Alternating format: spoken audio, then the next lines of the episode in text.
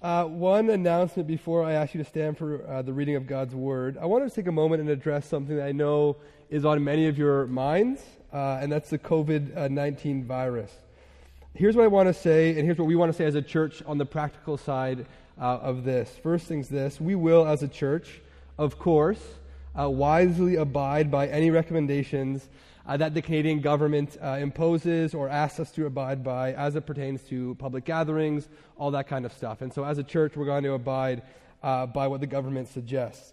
Second thing is this we have a bottle of hand sanitizer at the back. If you want to use that at any time at the Connect table, go ahead. It's yours to use. Just don't take it. We need it uh, for further gatherings, obviously. Uh, also, too, if you're not comfortable coming and taking communion from somebody holding uh, the cup and the bread, you can come down here, uh, grab a little gluten free cracker, dip it in the wine or the juice, uh, and serve yourself communion if you're concerned about that. Uh, that's totally um, cool. That's the practical stuff. But I also think we need to speak uh, to our hearts in this moment. COVID 19 has exposed some very ugly things about us as a society that we would prefer to think that we are better than racism, shameless self interest, a mistaken belief in our invincibility, to name just a few. Let me remind us of a few things as it pertains to this virus and this pandemic. The first is this In our Proverbs series, we learn that true righteousness is disadvantaging yourself for the advantage of another person. Really clear application, application here. Don't empty the shelf at Costco without thinking of the person behind you in line. That's just a really easy way for you to be a Christian in this time right now. Second thing is this trials always expose what is really going on in our hearts, they always expose that. If you have been gripped by fear over the last few weeks, uh, it is worth asking what is gripping your heart? Like, what are you afraid of, of losing? This is not to say that we are not wise or prudent as Christians, but, Christian, let me remind you your hope, your reward, your life is not in this world, is not in this place. When plagues ravaged the early church and the pagans fled to their hillside villas for self imposed quarantine, it was Christians who stayed amongst the dead and the dying. After all, Christians reasoned they did not serve a crucified Lord who sacrificed his, did they not serve a crucified Lord who sacrificed his own well being for them? One of the results of Christians staying and not running in fear from those plague infested cities was that the church grew exponentially, astronomically. The, pagans, the pagan gods had fled with their followers, and only Jesus of Nazareth remained present in the love and nursing care of his followers. Church, Christ City, we are called to be witnesses to a different kingdom in situations just like this. So may the Lord find us faithful. Would you stand now for the reading of God's word?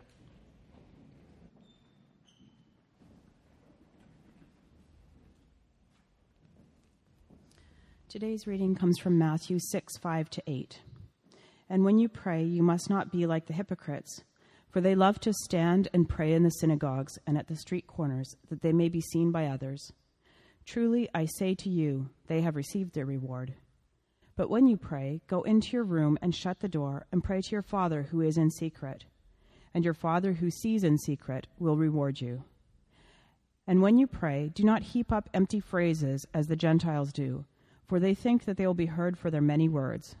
Do not be like them, for your Father knows what you need before you ask Him. You may be seated. And as you're being seated, let's pray.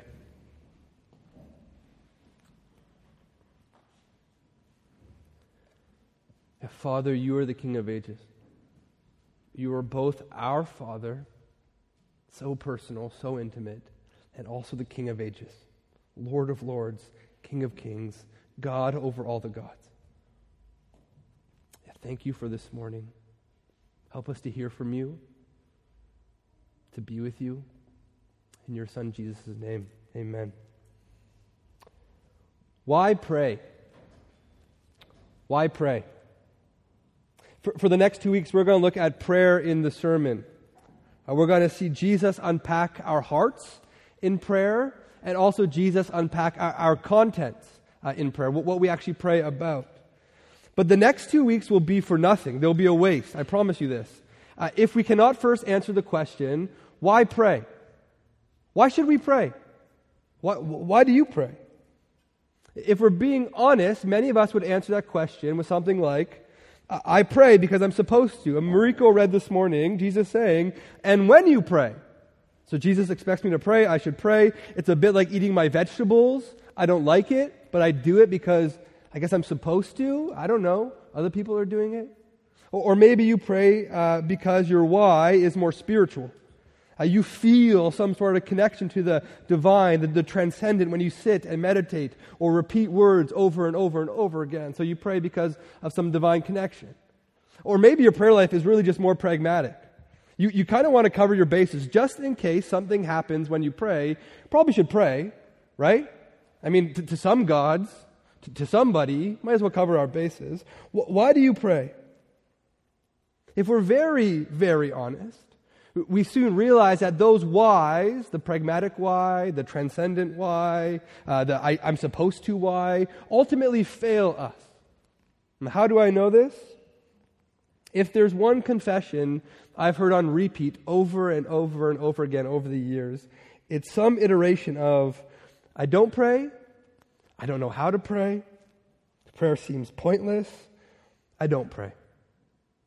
Further, that confession has come from my own lips. I, I, I get this. When it comes to prayer, we need a compelling why. Why pray? And you might not realize this, but Jesus in the Sermon on the Mount has actually already given us the answer to why pray. Do you remember how each of the Beatitudes ended? And of course, you know these off by heart, but I'll repeat them just in case you didn't memorize them. Blessed are the poor in spirit, for theirs is the kingdom of heaven. Blessed are those who mourn, for they shall be comforted. Blessed are the meek, for they shall inherit the earth. Blessed are those who hunger and thirst for righteousness, for they shall be satisfied. For they shall receive mercy, it continues. For they shall see God, for they shall be called sons of God. Whatever this good life looks like, we know, we are certain that, that at, the, at the center of it is relationship with God is being with our Father. And so, why pray? Why pray? We pray to experience, enjoy, know, and connect with our Heavenly Father. It's that simple. We pray because that's how we get to be with our Father. And, and this is where I think the conversation on prayer typically misses it. Assuming that we all share the same why, some authors, speakers, then get into the details of prayer. Pray like this, and here's this strategy, and here's this technique. But we have to stop. Uh, in his book, A Praying Life, Paul uh, Paul Miller illustrates this mistake by suggesting that it's a bit like driving and focusing on the windshield. Or, or sitting around a table with family and friends and, and focusing on the conversation. Uh, the windshield only exists to help you see where you're going, to help you drive. And, and, the conversation is only a means to an end of getting to know other people. We can't focus on the thing itself. We have to have a compelling why. And so it is with prayer. What we'll find over the next two weeks is that the how and what of prayer, those questions, which are important questions, they almost become obvious when we answer the question of, of why do we pray? Why do we pray? Today we'll see that Jesus, with this why in mind, has us consider the heart of prayer, our hearts in prayer. Firstly, he'll ask us to see fractured hearts in prayer. So that's point one, a fractured heart in prayer. Point two, then, is what a whole heart in prayer looks like in contrast to a fractured heart in prayer. And point three is the fatherly difference. Taking notes, really simple. A fractured heart in prayer, a whole heart in prayer, and the fatherly difference. Point three. Ready? You guys awake? I know it's early. It's technically 9 o'clock. That's fine. We'll be okay. Bible's open, verses 5 and 7 of Matthew 6. If you don't have a Bible, grab one at the back, take it, keep it. It's our gift to you, or just download an app on your phone right now. Okay? Matthew 6, 5 to 7. Read with me. And when you pray, Jesus says, you must not be like the hypocrites For they love to stand and pray in the synagogues and at the street corners that they may be seen by others. Truly I say to you, they have received their reward. And let's skip down to verse 7. And when you pray, do not heap up empty phrases as the Gentiles do, for they think that they will be heard for their many words. Let's stop there. Heath helped us see this last week with almsgiving or giving to the needy, and we'll see this in two weeks uh, with fasting. But in this section of the sermon, Jesus is drilling down into the motives of our religious life. Into the motives of our religious life, which might seem either strange or irrelevant to some of you because you don't actually consider yourself to be that religious. You'd say, I'm not a religious person. And Jesus says that's actually not true. We, we all have a religious life of some sort. We all, in some way, shape, or form, whether it's formal or informal, connect to the divine or the transcendent in some way. Might be homebrewed or might be very official, but we all do that. And in fact, Jesus reminds us in our text this morning that this plurality of relating to the divine in prayer in particular is not new. Notice, he's speaking this morning both to the hypocrites and to the Gentiles. So the hypocrites in Matthew's gospel are the religious leaders, those who outwardly are very religious, seemingly moral people. And the Gentiles are basically the non Jews, the, the, the, pagans, the, the, the Greeks, the, the other people. So Jesus is painting a large spectrum for us this morning. Both of those people, he says, are praying. More than that, though, he's going to show us how both the, these religious and, and non religious people seemingly can miss the heart of prayer. They both can begin from this fractured heart. And he begins by taking aim at the religious. Look at verse 5 again with me. And when you pray, you must not be like the hypocrites, for they love to stand and pray in the synagogues and, the, at, the, and at the street corners, that they may be seen by others. And truly I say to you, they have received their reward. Now, observant Jews in Jesus' day would, would pray three times a day. Three times a day. And they would go about doing their day, getting their groceries, paying their bills, doing whatever they did. And wherever they were at that time of prayer, they would stop and pray at that place. So, in line at the bank, stop and pray. Right? In line at the grocery store, stop and pray. Uh, having a shower, stop and pray right? They would, they'd stop and pray wherever they were. And it turns out that some religious leaders, it just so happens, just happened to be, uh, like at the pulpit at the time of prayer. Oh, guess this is a good time for me to pray out loud. Or they just so happen to be at, at the corner of, of, commercial and, and Broadway. And it uh, just, just so happens I'll, I'll pray out loud for everybody to hear. It's a bit like, and I'm not endorsing this movie at all, so please don't judge me, but it's a bit like Anchorman where an anchorman, Ron Burgundy, goes to the jazz club, and they're like, you know, you know play a, a flute solo for us. He's like, I'm not prepared. I'm not prepared. you guys haven't seen this movie. Uh, all these Christians, like, what is wrong with him? And he pulls like the flute out of his sleeve, and he like plays like a beautiful, like, you know, flute solo. It's a bit like that, right? They find themselves in these public places. I'm not prepared. I'm not prepared. Oh, let, let me just recite this theologically rich prayer for you all. Like, you see the heart motive here. It's to get the praise and the applause of other people.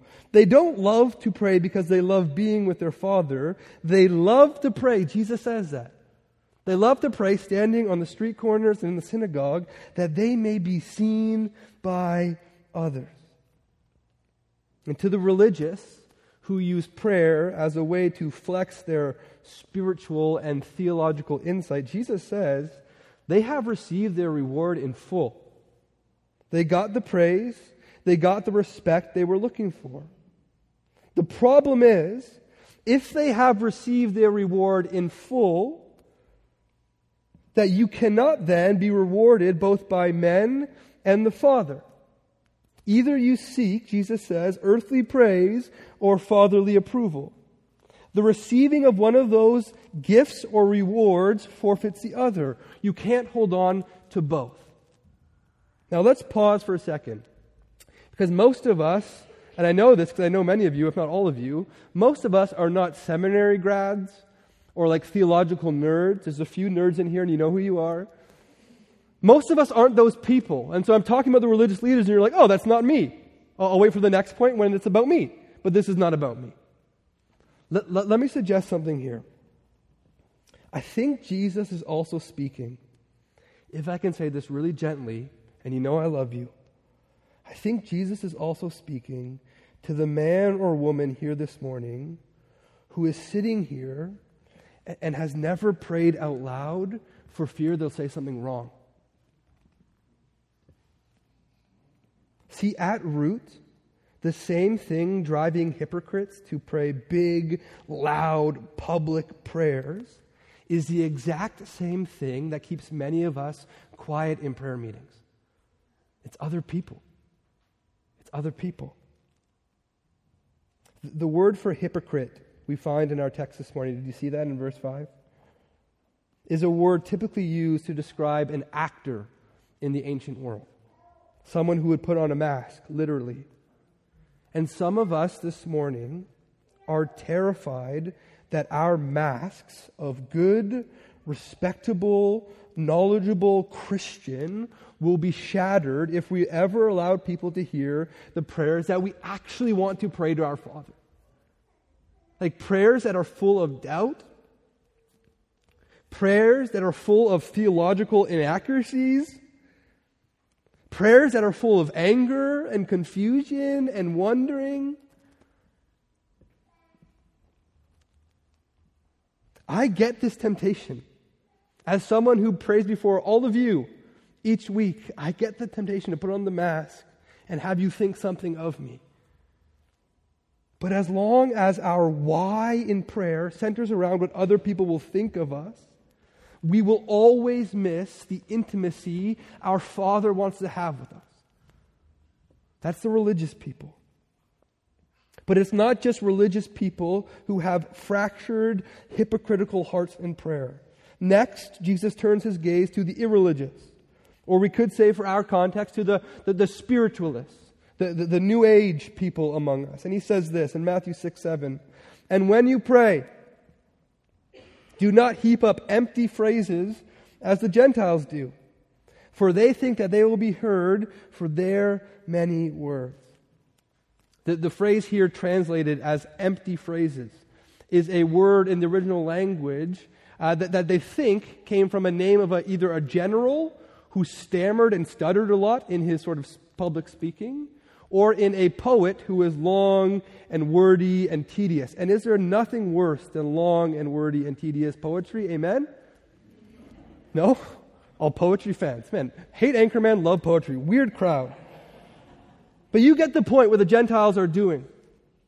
Gentiles are going around thinking that if they pray long enough, have the right formula, do the right steps, and if we just do these steps, then God will be forced, He'll be compelled to answer us. If I just muster it up in me, if I'm just good enough, or have the secret knowledge, then, then God will answer me. And we have a, a crazy picture of this pagan way of praying uh, in 1 Kings 18 with Elijah and the prophets of Baal at Mount Carmel. If you don't know this story, this is like what I would read as a kid when I didn't like the Bible. But it's like the cool story of like Elijah facing off against the prophets of Baal. And, Israel at the time of this story was not being faithful to Yahweh. They were worshiping these false gods. And so uh, Elijah has these prophets of Baal meet him on Mount Carmel. They set up an altar and put a cow on it or a bull on it. And there they begin to pray. The prophets of Baal go first. And our text says they are praying from morning until noon, and nothing happens. And because Elijah is amazing, this is what he says to the prophets. I love this. And at noon, Elijah mocked them, saying, Cry aloud, for, for he is a God. Either he is musing, like deep in thought, or he is relieving himself, right, in the bathroom, or he is on a journey, or, or perhaps he is asleep and must be awakened. Don't you just love Elijah? I love Elijah. Totally wouldn't fit in in our PC culture, but Elijah is the best. So the prophets double down. They're like, you know what? We got to pray harder, and begin to cut themselves. Maybe our blood, our physical blood, will appease the gods. Then the gods will send down fire from heaven and burn up the sacrifice. And as midday passed, we keep on reading, they raved on until the time of the offering of the oblation or, or the sacrifice. Listen. But there was no voice. No one answered. No one paid attention. And the silence is it's deafening.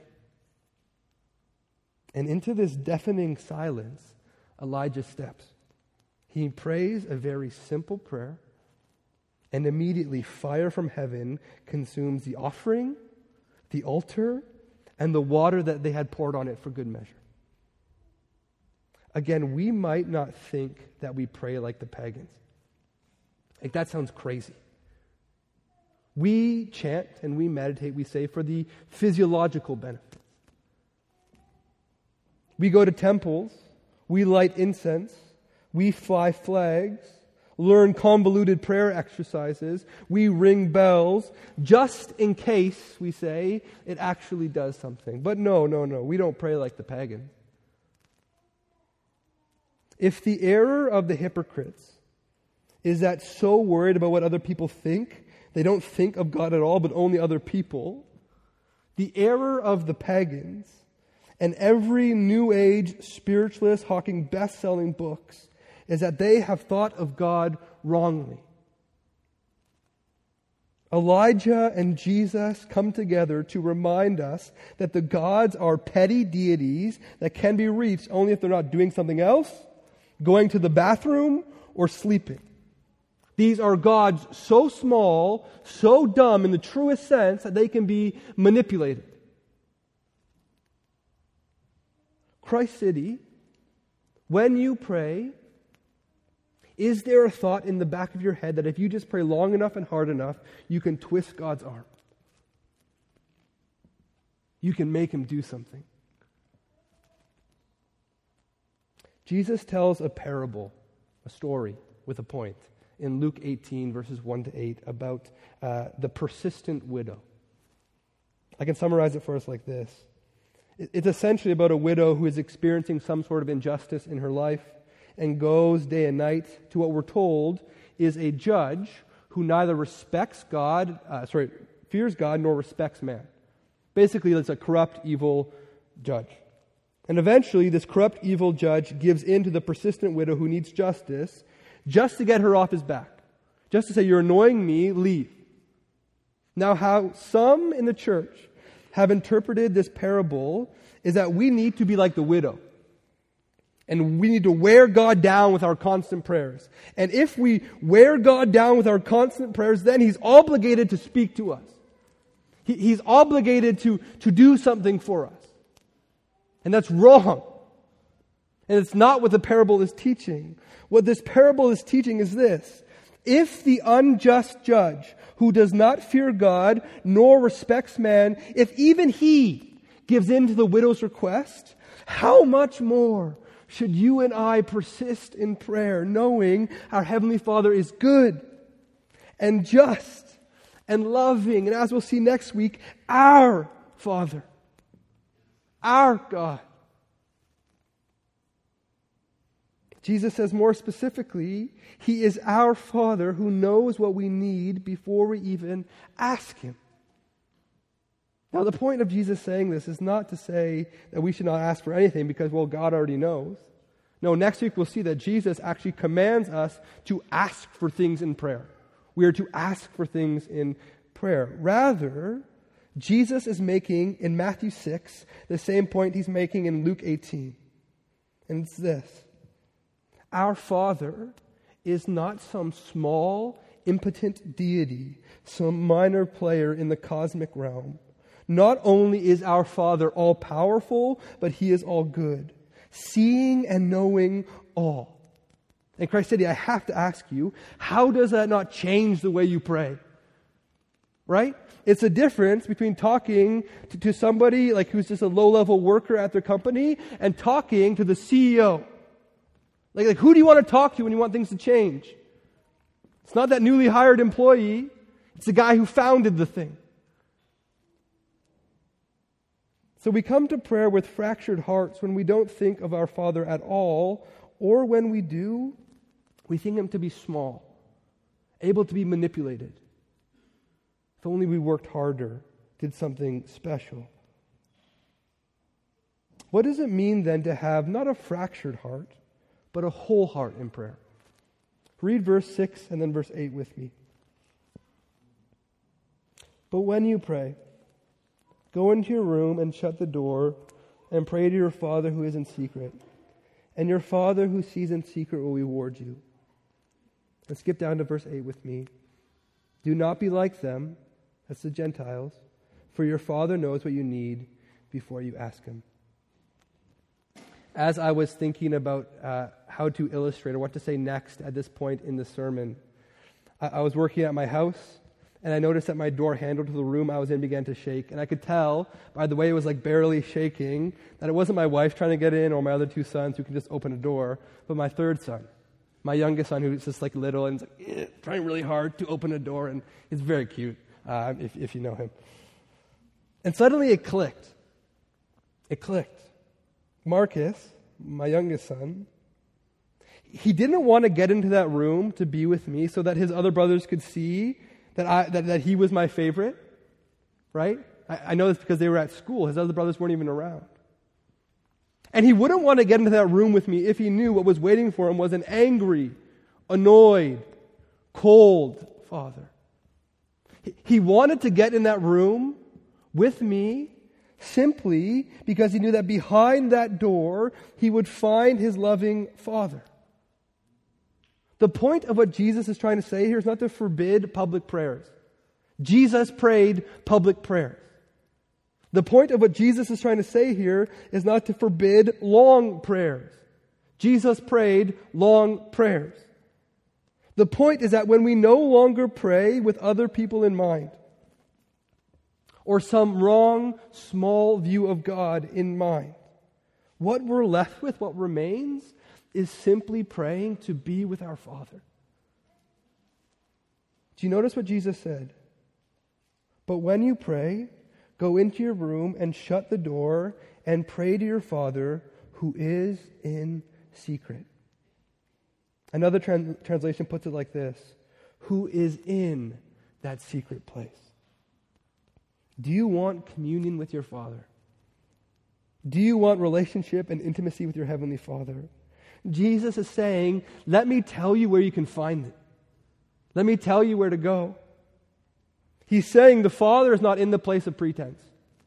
There you will find many people, a book deal, the well wishes of many, the applause of this world, but you will not find our Father. Where is He?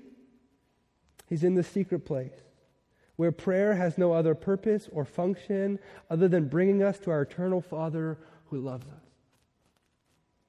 Jesus says that he's not in the place of repetitive babbling, of secret techniques.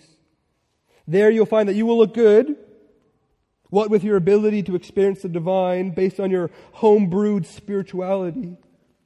Sure, you might discover self-reliance, what you think to be the truest expression of your spirituality, but you will not find our Father. No. He's in the secret place where prayer has no other purpose or function than bringing us to the eternal Father who loves us. And here's the key here's the thing. It is from being with our Father in prayer that the entire Christian life flows, that all of this flows. In the beginning of his book on the Lord's Prayer, uh, Darrell Johnson, who's a local pastor theologian, he notes that the only things the gospel, the only thing the gospels record the first disciples of Jesus asking Jesus to teach them is found in Luke 11:1 when the disciples asked Jesus this Lord teach us to pray and Johnson continues to write this there is no record of anyone asking Jesus to teach them to lead or to counsel or to heal or to cast out demons or to preach they may have asked him, but there's no record of them doing so. Why? Perhaps it is because they could see that Jesus is leading, his counseling, his healing, his casting out and preaching ministry emerged out of this relationship with his Father. And they could see that the key to that relationship was prayer. Jesus, after all, was always slipping away to pray. If I can drive home the point even further.